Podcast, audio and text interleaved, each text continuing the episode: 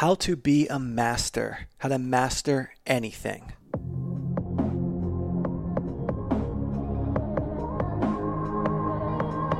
Welcome to Success Convo. I'm Ryan Engel, and I am here with Kate Carlisle. We are going to discuss an awesome topic right now. It's how to master anything. Why would you want to master anything? What is a master? Let's first define a couple things. What does it mean to master something? What is your opinion of mastering something? To me, mastery means being an expert, being very good at something, having cultivated your skills, cultivated your abilities, and having other people look up to you as sort of the pinnacle of achievement in that field. Absolutely. So, a recognizable person in that field, someone that has obviously done their homework enough to the point that they are booming in that field and probably most likely makes money at what they do. Mastery leads to money. It doesn't have to, but most of the time it leads to money or attention. If you have enough attention, you can certainly make money at what you're doing. So when I think of mastery, I think of somebody who is a famous singer. If you're an actor, you're a famous actor. You're at least in maybe C movies where you're being paid off of that. I would consider that a master, wouldn't you?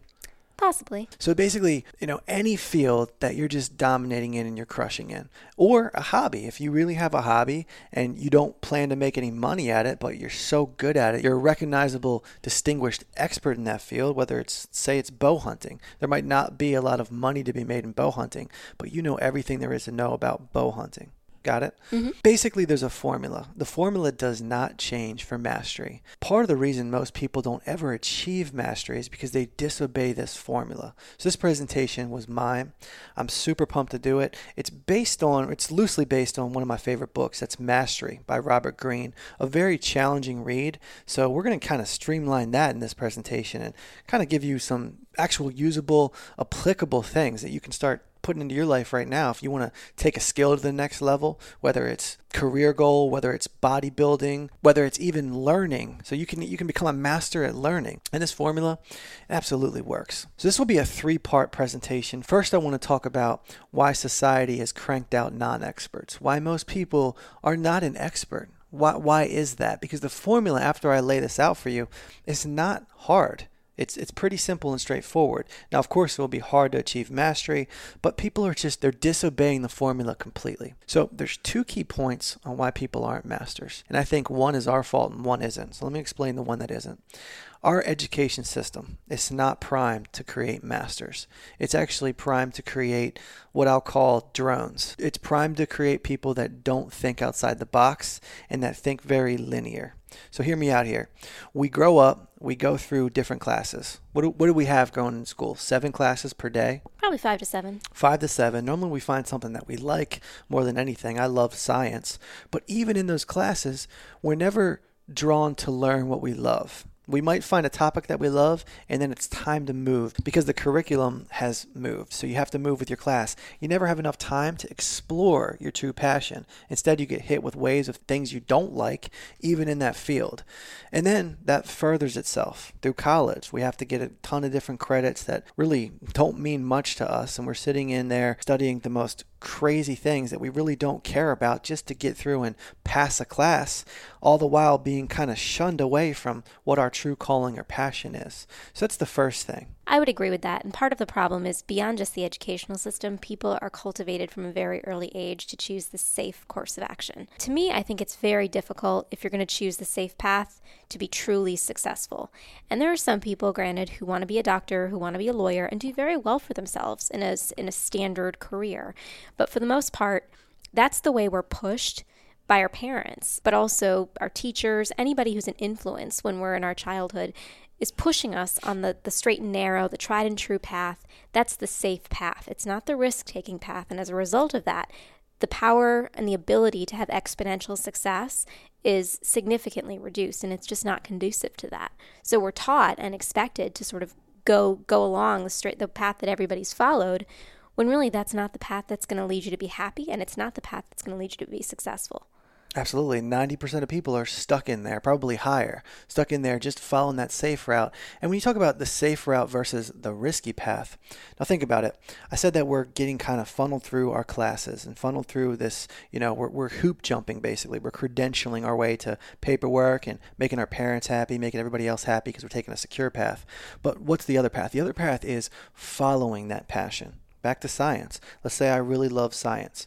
Well, when that bell rang, what if I decided I'm staying in this class? If you want to kick me out, I'm staying in here to follow this specific thing that I want to learn. That could lead me to the path to mastery in that field. And that's what happens here. That this is the number 2 reason people do not become a master in their field.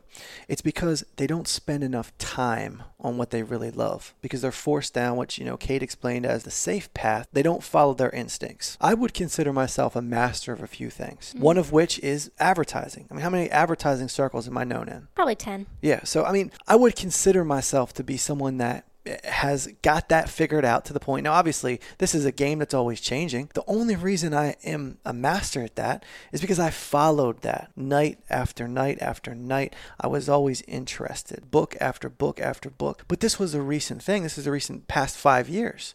If I hadn't have followed that, I wouldn't be pulled in that direction, right? So I think it's it's twofold here. One, you have to recognize that the current system that we we have in place, and that's the education system and even the financial system, is completely broken. It's not going to let you discover mastery. Second piece of this is it's up to you to follow that. And you have to understand if you love something, whatever it is, you're going to be expected to do things that you don't like to do regarding that. But if you love it so much, you're cool with it. You're cool with the sleepless nights. You're cool with chasing it. Couldn't agree more. I think that's exactly what, right. What's something you've mastered? Writing. I think from a very young age, I loved reading. I can show you pictures, pull them out of my the picture books that I still have of me with just literally 10 stacks higher than me of books in my room. I loved reading. And I love, and I loved writing. I went to school. I was a journalism major, and that was actually something. A lot of people go to college for something that they don't care about at all, but for me, it was something that I actually had a passion for, which is unique. I don't find that happens very much, but I love writing, and I would say I've certainly spent well over ten thousand hours mastering sentence structure, punctuation, word usage, and that's all things. I'm a total geek when it comes to writing. I just I enjoy it a lot. It's because um, you obsess over it. Mm-hmm. Take mm-hmm. bodybuilding. I've been in gyms since I was in tenth grade in and out of gyms, eating a certain way, you know, building my body to a point. And, and that's because I was obsessed with that. And I always have a, it, it's a very uh, transparent way to find out if you've got somebody who's going to be really good at fitness on their hands, a really good bodybuilder per se. You go to the gym and you see them staring at themselves in the mirror, critically you know, analyzing their physique in every way, shape, and form. They're doing bicep curls, looking in the mirror you know this person is obsessing. This is a person who's probably going to be drawn to this. And you can see that within any field, just as Kate described. Booklets of writing, booklets of writing, and that's she's an incredible writer. I mean, you get you get contracts from all over the globe to analyze their stuff and then correct it and proof it, things like that, right? And that's because you obsessed over it so. Mm-hmm. Let's break down the formula. We get it, and you know, Kate kind of alluded to something here. She said ten thousand hours. Let's hold on to that ten thousand hours. We'll come back to that because I want to I want to get through this part two first, and then there's something really special that everybody needs to understand about 10,000 hours because there's certain myths about how long it takes to become an expert, and I want to give you my take on it, which I think is highly accurate, and Kate may disagree because she doesn't know what I'm going to say here yet. The formula. Let's discuss the formula. It's a three-step formula to mastery. You cannot disobey these. When they're disobeyed, it's very blatantly obvious. You have a business amateur, you have a fitness amateur, you have somebody who's not following these steps. The first one. Do you know what the first one is? Apprenticeship. Apprenticeship. Yeah. So you have got to take on an apprenticeship. Now, this has been going on for centuries, yet people still disobey it, which it's kind of shocking to me. Apprenticeship means you're basically in a sponge form. You're going to learn. You're not going to act. You're not going to speak up. You're not going to, you know, put your, your two cents in. You're going to, I call it shut up and learn, where you're going to be taking in books, tons of texts, finding out what people that are already good at that skill are doing. Give me something, anything of success. Being a world famous cook. World famous cook. Great. A chef, right? I love to eat. You love to eat. how would how would you go about that? Chefs actually have a very you know similar apprenticeship program where they actually go in if if that's the goal they're seeking out for, they actually get brought in under a head chef and trained up, you know, in five star restaurants and such. It's the head chef that's going to be cooking the fillets and cooking the specials. Mm-hmm. You're not going to go back into the kitchen and start throwing things together and think that you're going to become a, chef that way, a head chef that way, a five star chef. And five star chef is actually a very good career position. These guys are bringing in well over 120,000 a year. Did you know that? Mm-hmm. Head chefs are great. Oh yeah, it's a great position. Uh, a lot of high end hotels, high end restaurants, of course, carry the, this position. That head chef actually has a lot of other responsibilities. It's a unique business model. The starting out for that phase, you are going to be trying recipes. You're going to be looking into things, or reading how different spices affect foods. You are not making any food for anybody, especially not at a five star restaurant. So that was your goal to be a head chef. You know that you're not going to go straight back into the kitchen and start cooking stuff because your patrons would leave. The food would not be up to par. This is something that a lot of people have trouble with in my experience, particularly the older they get. And it's it's unfortunate because I think it's a barrier to entry for a lot of people is when you're fresh out of college, you have you don't really have any bearing on anything yet. You don't have a career that you're set in. You're not sort of marching along. So it's it's very easy to go into something new. You you're at liberty to, to try new things.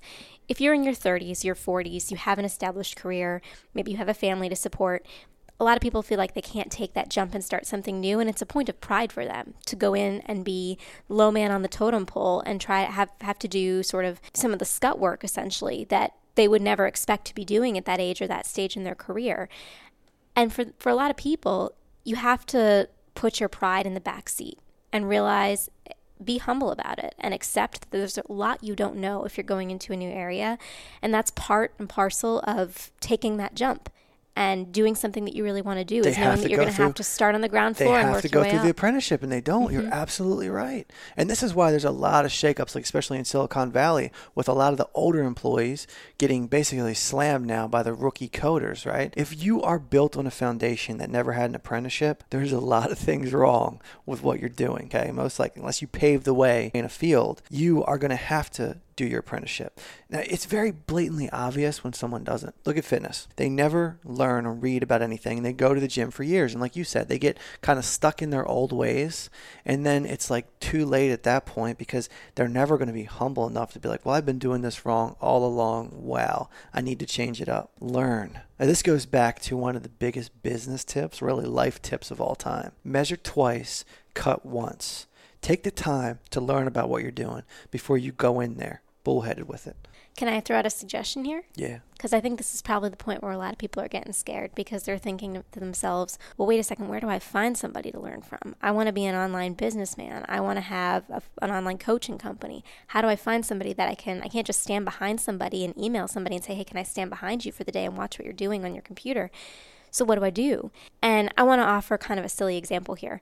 Remember Mrs. Doubtfire? Yeah. Remember when the lead character needed to put on a good front and be the, you know, the domesticated Lead character. That's? Robin Williams. I- Call him well, Robin yeah, Williams. but he wasn't Robin Williams in the movie. Bullshit. Well, but so he needed to learn how to cook, right? And so Uh-huh. what did he do? He turned on the the cooking channel, the Food Network, and watched episode after episode, taking notes, learning from other people. That's a brilliant analogy. And so I feel like people need to be willing to do that. If they can't find somebody in real life, go online. TV is sort of obsolete to learn from at this point, but Yeah. read a pick up a book, go online, watch YouTube videos. Here's There's ways to do it without being there in person. I'm so glad you brought this up. Social intelligence. If you don't have it, you're in trouble. You do not roll into an apprenticeship. And this is one of the bigger things that, that happens in an apprenticeship. Someone doesn't put their time in for apprenticeship, and then they go out there talking to a master and say, Hey, I'm just going to take what you're learning, or I'm just going to. They, they disrespect the master because they have no social intelligence. They get nowhere. They get stonewalled every path they go, and they're stonewalling themselves in their brain. They're doing more damage because they're not actually open to learning. They want to insert themselves, and they think that they're entitled. That we could go into entitlement. I think we need to do a full podcast on I agree. on That's a good one. entitlement because it's it's a plague, right? And that's how you, that's the quickest path to nowhere is getting you know you're not humble and you get entitled. So you're in your apprenticeship phase and you start speaking up and you know interjecting your ideas. You step to, to phase three of this. Okay, so it's apprenticeship. I'm very glad that you brought that up. Real quick remedy for that: social intelligence. What book would you grab? Isn't there a book Emotional Intelligence 2.0? Didn't you read that one recently? EQ 2.0 is very good, but I was thinking of something more like a throwback that just covers all the bases, and that's How to Win Friends and Influence People by Ooh, Carnegie. that's a good one. If you grab that, you're not going to make those mistakes. By the way, if you are listening to this, promise you, you're going to want to go ahead to Amazon, wherever, download that book. Get the paperback, whatever it takes. I have it on my desk. It's highlighted. It is a very, very good book. So Throw something out there too, because I got this question the other day from somebody about what if you don't have time to read? One good thing to do, I, I actually did this quite a bit when I used to have a really long commute, is get a get an audiobook.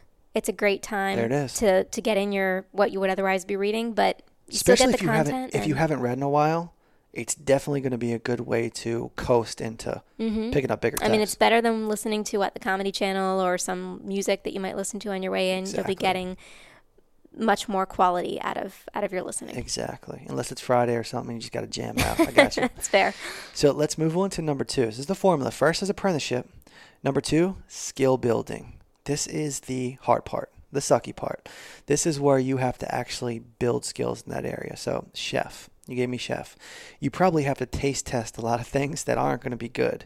You probably have to spend a lot of hours in the kitchen crafting and getting these recipes figured out, just the baseline ones. You, you probably have, you know, you want to move on to those great recipes. You want to be able to make that beautiful filet and swordfish, you know, perfectly shaped on the plate and everything. But you can't at this point. When you're in the grind, this is this is where business people talk about the hustle and the grind. This is phase 2.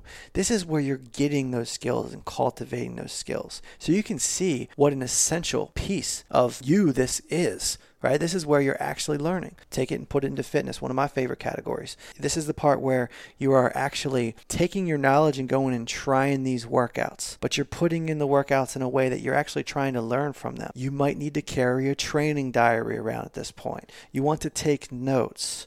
You want to do the things that kind of suck in that field. Give me an example of skill building. Well, I want to say something about social intelligence. We talked about this a little earlier, but mm-hmm. that's a, an important skill and one that often gets lost in the mix. One thing I want to throw throw in here it's an important skill to cultivate, but it often gets backburnered because it's not a hard concrete skill, it's sort of soft and squishy, is emotional intelligence. And emotional intelligence is really the, de- the di- dictionary definition of it is the ability to form rewarding relationships with other people. Hmm. But there's not a successful entrepreneur, a successful businessman, whatever or it is a chef, or, or, a chef. chef who doesn't have the ability to read people and to understand, put themselves in somebody else's shoes and really understand their experience from their perspective.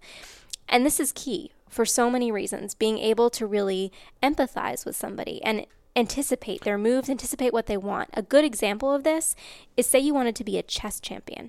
There's not a single person in this world who's very good at chess, but doesn't have the ability to read the other person with precision and know exactly what they're going to do next and predict their every move. And that's a huge part of emotional intelligence is being able to really understand somebody that you don't know very well. That's a very good point. And I mean, you you pretty much just landed that and laid it out. That's like a basic building block of something that you're going to need to be successful in any field. Because you rub the wrong person the wrong way, and you're gone. Social intelligence also gets you in a jam because if you think you got a hot product or something, and you go throw down 20 G's to advertise it per se, you're going to get smoked. If you had social intelligence, you probably could have recruited some people to, you know, give you a a little bit of a, a review on that first, critique it for you. But if you have no tact or no social skills, you're not going to get anywhere. Some other skills, for example, um, a lot of the advertisements that you see, there's a lot of graphic design that goes into that.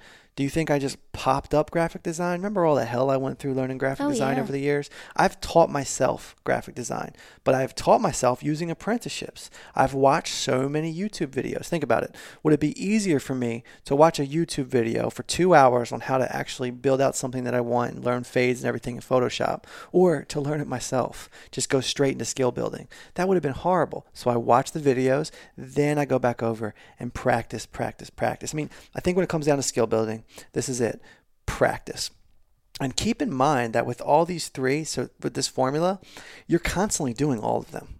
Okay, I haven't revealed the third one yet, but you are constantly you know, you're in your apprenticeship phase forever. You've got to stay humble with whatever you're doing. And then you're always skill building. Now let's jump into number three.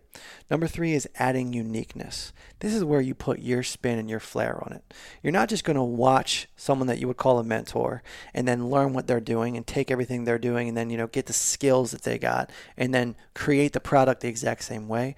No, it doesn't work that way. Now you get the fun part. Okay, this is the best part you want to add your own spice, your own flavor, your own flair. What makes you unique? Okay, so Arnold Schwarzenegger has a really cool phrase. He said that you have to learn the rules first, then you have to break them. Breaking the rules. like. Yeah, breaking the rules with creativity. It's one of his rules for success breaking those rules with creativity is the fun part. This is where you have trial and error. And you know, it can get to you. It can definitely get to you because your your own uniqueness might not always win in the market. The market's a fair place. It'll tell you what wins or loses, but it might not always win. And it can be hard to realize that something that you loved and you tried to present to people, whether that's art, whether it's a song, you're a singer and you made that song nobody likes, at least you followed the structure, you'll be able to get back up much easier. I agree with that, although in true Robert Greene fashion, because Robert Greene does this in some of his books where he has the reverse or the converse, where there's a sort of an opposite to the point. Mm-hmm. Sometimes people run into a trap where they have a great business model and it's like nothing else out there. It's in it's in an industry that's saturated, like let's take fitness, where they have a great idea for how to deliver a product, but it doesn't exist. And sometimes there may be a reason it doesn't exist. So if you're just starting out, one of the best things you could do is study what works. Study the businesses that are doing well and how they're delivering the product, how they're framing their product, the language they're using, what's persuasive to people. That's at least at the beginning, you're going to get a jumping off point from using things that are determined already to work. You'll have plenty of time to build in and get creative later, but starting off with something that you know is proven is often a much more fruitful way to get started um, than than going with something that's totally unknown. Now, sometimes you're creating the market. You invent a product that literally doesn't exist, Mm-hmm. and so you're setting the price point. You're you're creating the awareness of the product in people's minds. There's no model to go off of, and that's really the only example I can think of where you can start fresh with not even worrying about what else exists and what else is out there because there is nothing. But otherwise, looking at something else that's work workable and successful is generally a good approach. It's very good to have a control. We're talking about basically having a control, something that already works that you can work off of. Mm-hmm. Because there's a really good saying, you can always spot the pioneer. He's got arrows in his back. Right? If you if you don't want to face those arrows in your back and you don't want to face those pains, try to see the mistakes somebody else did before before you make it. Because being a trailblazer though it you can hit a home run you can hit a grand slam as being a trailblazer you can get to big money quick and you can land investors quick and everything like that with an invention. But like kate said you really want to survey that land first. You don't want to get caught up in the excitement of an idea. I think i think some rookie startups and business owners always fall victim to that at least once. You get kind of bitten with your own imagination your own idea and you think wow i've got a t-shirt idea this is the best t-shirt idea I've ever thought of. And you know, it, it's an idea, right? That idea can kill you because then you go and put money into it and you, you get a warehouse full of this t-shirt, let's say, or you put some money down behind marketing that t-shirt only to fall face first to realize, oh wow, I was the only one that thought this was cool, you know? Because Right. if you don't take your uniqueness and then kind of whittle that down into something workable, absolutely, you're going to get burned. But you can't go wrong following that three-step process: apprenticeship first, skill building second, and then adding your uniqueness. How long do you think you should spend on each one of these? Oof, that's a tough one. Apprenticeship, I think, probably the longest because that's where you're soaking up knowledge. You're in sponge mode at that point. So I would say probably six to nine months in apprenticeship. Yeah, that's And actually then- really good. Uh, Is that uh, spot on? That that's I wouldn't say it's spot on, but that's very accurate. So we talked about 10,000 hours because we could speculate. We could actually speculate over how long you should spend in each one, but I think it's going to come down person to- to person. I Would think that's agree? accurate, And it's yeah. also going to come down to what niche you're talking about. For example, you know, it could take a chef. I think there's a five year period to become a master chef. Well, and it also depends where you're coming from, right? So if you're going from being, let's take the doctor example again. If you're a mm-hmm. doctor and you want to go be a realtor, very different skill set, very different parts of your brain you're using. Some of those things may not readily translate. And so you really are taking a completely different, it's black and white at that point in terms of the leap you're making and the transition you're making. But if you're a journalist and you want to be a fiction writer, probably not that big of a leap. And you're going to have to cultivate some new skills and still go through some, many of these steps. But One it's not going to be as it- abrupt of a transition. And so it might not take you as long as it otherwise might. And one way you can do it is by looking at the competition in that field. hmm You can absolutely size up the competition in that field. I mean, to get to become one of the best defense attorneys, you are going down a very hard path. You're looking at 20, 30 years, right, to get to that level. That's actually one of the few professions, that in medicine, where age makes you more competitive. Mm-hmm. These days with the tech industry, the younger you are, the more competitive you are. Totally different, exactly. But totally different if you're a doctor and That's why you can't really say exactly how long it will take. But so there's this there's this uh, myth of 10,000 hours. I'm calling it a myth. I want to know if you think it's true. Do you need 10,000 hours, which translates into what, 10 years? Well, if you figure there's, you'd have about, if you spent literally no time, no time sleeping, no time eating, no time doing anything, you'd have about 8,000 plus hours in a year. So if you did nothing else, you'd still fall short of the 10,000 hours in a year. You'd need about, say, you have 12 hours Five in a day minimum. to dedicate. Well, it depends because you want to be doing other things. But if you literally did nothing, let's say you have 12 hours a day that you dedicate to your new craft, your new passion, you would need about two and a half years to hit that 10,000 minimum. Yeah. Okay. So, Kate, I asked Kate one time, what is the best skill? This was a day where I was having a real bad day. Uh, took some business losses. What, what went wrong that day? What didn't go wrong didn't- that day? I think I didn't get a business sale, or I almost had a deal locked in. Was going to net me twenty thousand, and then it fell through. well, you had a deal that you walked out thinking you had you had it in the bag, and exactly. they It was a decided twenty didn't want to thousand dollar it. contract, and then they got cold feet due to legal. I remember that. So I'm having a very bad day, and I asked Kate something. I'll never forget this. It was raining. I said, "What is the most important skill to have? Most powerful skill that you can have?" Remember what you said? The ability to learn quick. Exactly. The ability to learn quick. This is the market that we're in. This is the current times. We all have an iPhone. Well, most of us do. Some of us have droids. But either way, we've got the internet Not if in they're our friends pocket. with you, they don't. right? But we've got the internet in our pocket. Okay, we have the internet in our pocket. We have computers. How quick can you learn? If I'm looking at a sign, I went to the Gold's Gym the other day and uh, actually standing out there, I made this analogy with a buddy. And I looked up at the sign. I said, "See that sign?" He asked me the same thing. He said, "What do you think's a good skill to develop?" And I said, "Well, I'll tell you what the most you know important skill is. It's the ability to learn fast." He said, "What do you mean?" I said, "Look at that sign. So you can picture the luminescent Gold's Gym sign." I said, "How was that created? If it was you versus me right now, who's going to find out how that was created first? Literally, the design of it, how the light works, everything to know about that sign. We each get 10 minutes and then we have to present how that sign was created. Which one of us can devour the information and learn first to learn learn the best and then present it better, right? So, the ability to learn quick is the most important thing you can have. I think that you can eliminate 10,000 hours by picking up the skill of learning quick. How do you cultivate that You skill? cultivate the skill of learning quick by giving yourself practice tests, just like I did with the light. I went in my car and I found out how to make that light. I found out how it works. Okay, what do I do? What am I practicing there? What re- what sites do I go to? What research path do I take? Does outlining work?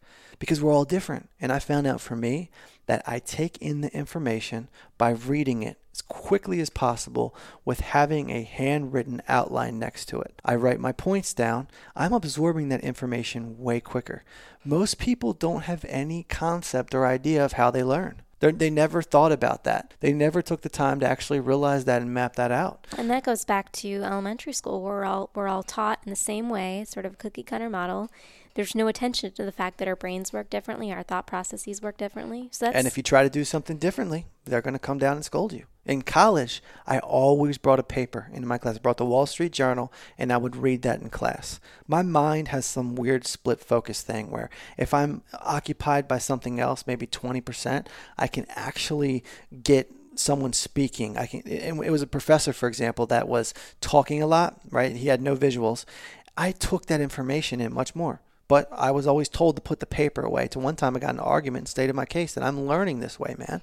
Right? And he let me go because I mean I'm paying the bills to go to college. But the point is, we we are scolded for trying new things. We we all work differently. Some of us are visual learners. Some of us are audible learn, learners. Some of us put two and two together and learn better. I know some people that actually. This is a good tip. If they want to read a book, they want to consume the knowledge of a book. Because when we're talking about reading, what are we talking about? We're not actually talking about sitting here reading, you know, Fifty Shades of Grey or some shit like that. We're reading business books where we need this information because it's going to better us. I only read nonfiction, and that's me. Nothing against anybody that that reads fiction books for entertainment or whether they want to reverse engineer stories. But I read the books because I need that information. So how do I get it in my head? A buddy of mine, he actually takes the book, speeds the audio up. He he gets the audio version and the paperback, speeds the audio up times two, and reads along with his eyes and speed reads. Hmm. And that information that. gets absorbed in there because we're trying to do absorb it. So you need to learn what makes you learn faster. Once you get that, personally, I don't think you need 10,000 hours. And here's another thing to think about. This is a nice breath of fresh air for you. If you're like, look, I want to get into a career path, or I want to be, you know, I want to be ripped as hell. I want to learn fitness. I want to master fitness, for example, right? And you're thinking, well, man, 10,000 hours. I don't have five to 10 years in, you know, to throw at that and have a social life and do everything else. So I'm never going to be able to get there. Well, the number 10,000 hours, and I don't think you know this, Kate, but that's actually based on pure experts in a field. Do you need to be a pure expert in a field nowadays to make a living at it? To, no, in fact, some of the most successful businessmen know a little bit about a lot of things, but not a whole ton about any one thing. So the number 10,000 is a myth. It- It's it's I think that a lot of amateurs hear that number and it scares them away when that's not the truth. The truth is learn as fast as possible and then follow the three steps, follow the formula and kick out a product. Right? I mean, we just we live in a time where things are so much more available to us, and that number ten thousand emerged in a time where we did not have the internet, and they were basing things off experts. Now you can be known and not be a full-on expert or master. I'm not known by ABC or MSNBC as an advertiser, but I'm known in my circles as an advertiser. I drive a lot of money as an advertiser and have a lot of high-end business clients as as an advertiser. But does that mean I'm some king advertiser? No, you know, I'm not doing advertisements for these super big cats, but I'm doing well.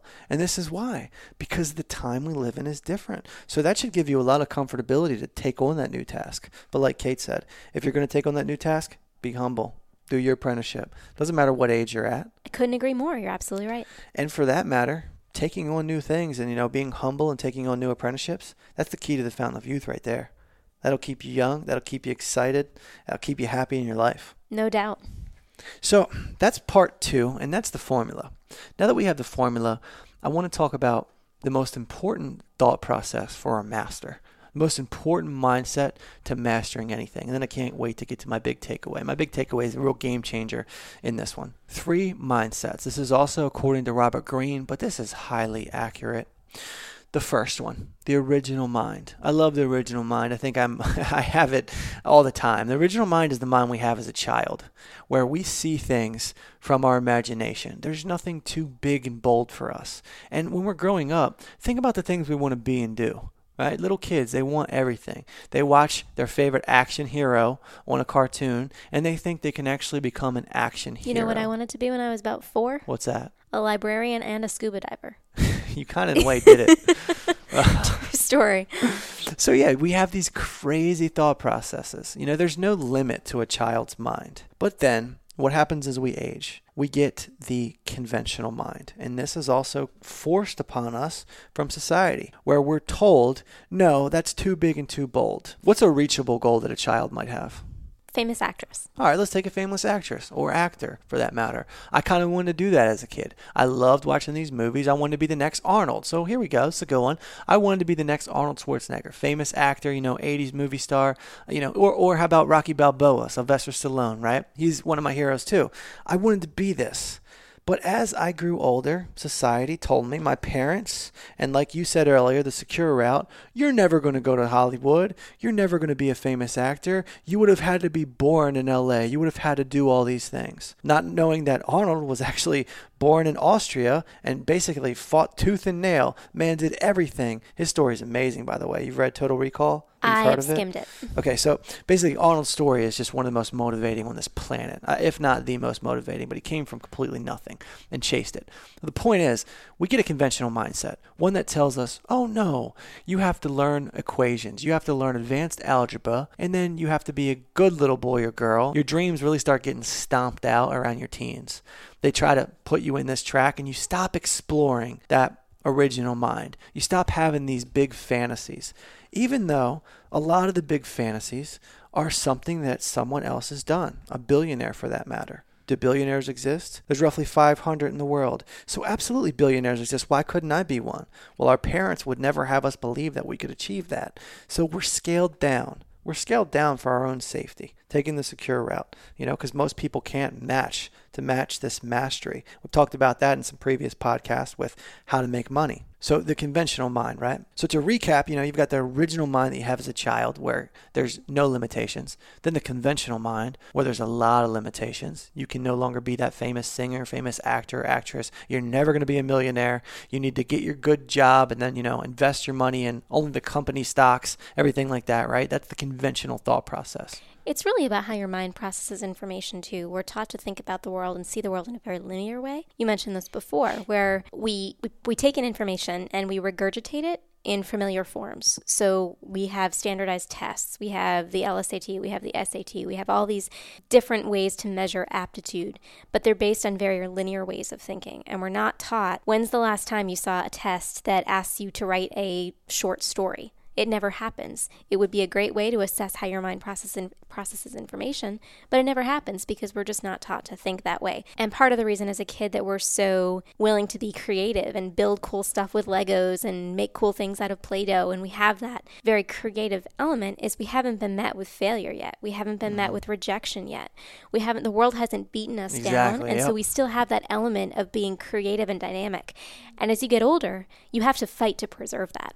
Absolutely. You have to train your mind to preserve that. So you got the original mind, you got the conventional mind. There's a there's a most powerful mind that almost every entrepreneur possesses. I have it. You have it. The dimensional mind. It's a mixture of the two, somewhere in the middle. It's creativity and skill. You've got the conventional skills. so you've cultivated things. You've done a lot of boring things, a lot of reading. You've learned how to, you know, make the most out of your tax money, get the most back. You've learned how to make money, all the things that adults should know. But then you're not too afraid to dream.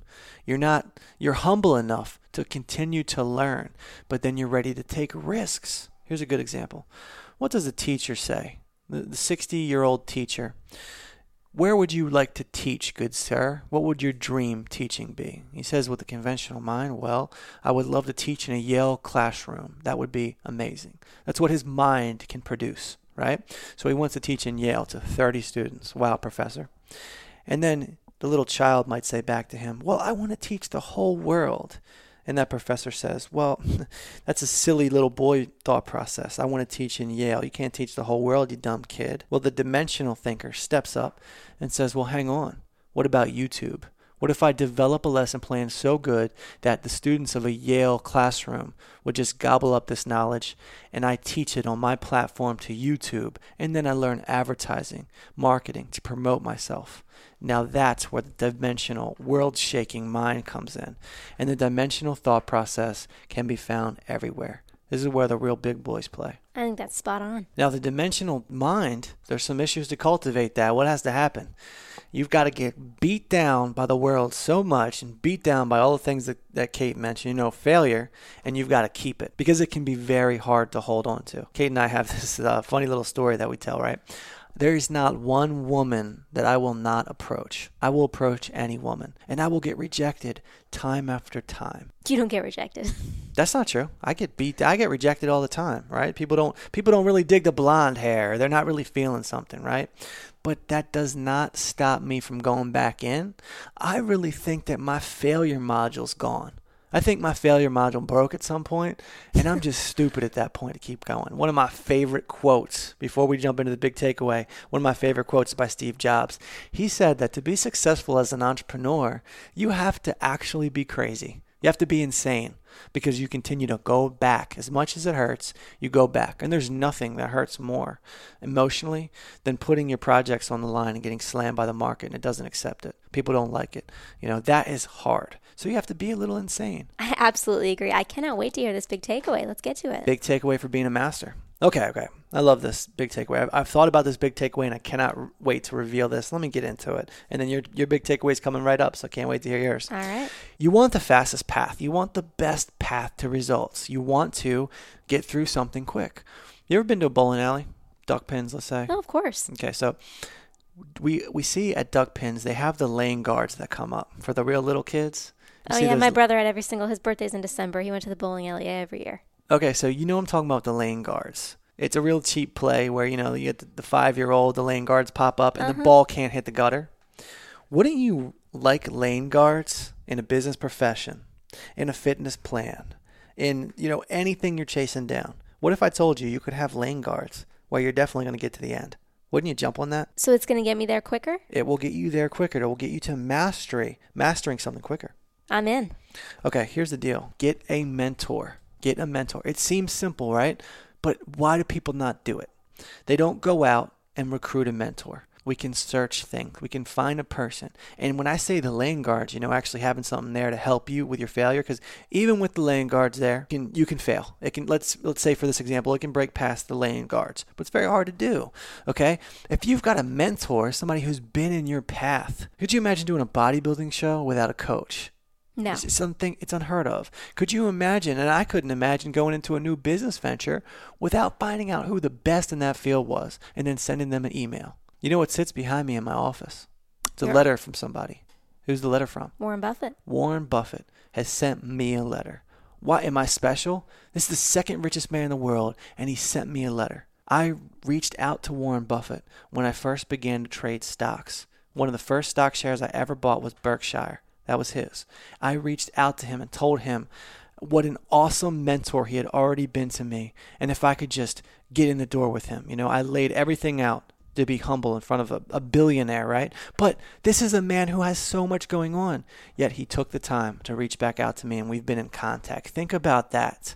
You can find your mentor. If you can't get Warren Buffett, you know, which might be unlikely, might be hard to do, you can certainly get somebody who's doing well in that cra- in that field to, you know, merge yourself with. Who was one of your legal mentors when you're coming up in the lawyer field? When I was in law school, I remember going to meet with, I went to law school in Boston, and so there were a, a bunch of high end firms in town. And I remember there were three or four partners that I reached out to and said, Hey, can we grab coffee? Can I can I pick your brain on a couple of things? And what they told And me you was paid for the instrumental coffee. to I did. exactly. It's it's customary. You have to bow down to these mentors. But they, they gave you some good hints? they did. They did, and it was instrumental to the path I ended up taking. Absolutely. And if a mentor, you know, I, I buy I buy so many marketing products from people that were doing better than me. Um, I've since passed half of them, and nothing against them, you know. And shit, I mean, I still learn so much from them. But it's like you have to work with people. You have to find people that are better than you, and hope to goodness that you have the social intelligence to rein them in and get their attention and, and work with them. I love it. So That's, that's, my a great big takeaway. takeaway. It's, it's grabbing a mentor. I just I think it's overlooked all the time, and I think our, our worst mentors, the ones that were given automatically, were given teachers. We're given. I mean, you could find good teachers. Don't get me wrong. I'm not bashing teachers or anything because there's a lot of great teachers that have I, I've had in my life that I'm proud to call my mentors. But the people that we're forced to be around, our families, for example, those are big influences on us, and they're mentors to us. Think about it. Are they? Should they really be mentors to us? Are they at a place of success in the field that we want to be in?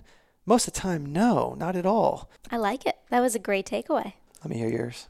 All right. You might disagree with this one. I call this the relevance factor.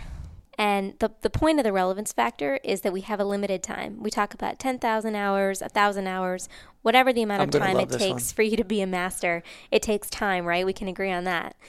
So, one of the things that's super important, particularly if you have a life right now where you've got a career, you've got kids, you've got obligations, you may have a limited amount of free time to dedicate to whatever it is you want to actually be doing and what you want to become a master in. I want you to take a minute and when you have a movie that you want to go to, a dinner function you want to attend, anything that you want to do in that little amount of free time that you have, rate it on a relevance scale. 1 to 10. 1 being this has no relevance to what I want to be a master in, 10 being this is directly correlated to what I want to be a master in. And if it's not a 5 or above, really think hard about whether it's something that you should be spending your time on because it's not going to help you get where you want to be. You kill it with a list. That's damn good. you like it? that's that's badass. I love it. I know it's a little aggressive for some people because they and don't get me wrong, you need that time to you know do things that are mindless and will relax you. Don't don't get me wrong, I'm all for that. But by and large, you should be doing things that are 5 and above on the relevance scale. Shit, you just killed it with that. Knocked it out of the water. I love that. Absolutely. Is that what I saw you writing that before? I've seen your relevance scale before. Yeah. I- usually I do it in my head, but sometimes I do it on paper. Badass. I love that. So I hope you enjoyed this episode of Success Convo, one of my favorites. And again, this is coming from some Robert Greene text. If you haven't heard of him, definitely pick up his books or at least give him a look. I love mastery. Robert Greene is definitely on point. Some great stuff. All right, I've really enjoyed this conversation, Kate. Thank you for having it with me. Absolutely. And everyone else, thank you so much for listening. Again, it seems like Success Convo just grows. And uh, that's just exactly what we wanted. We love the discussion. We love all the feedbacks, the emails that have been flooding in about Success Convo. So we are super pumped to keep this rocking. New episode every week, and we will catch you on next week's episode of Success Convo.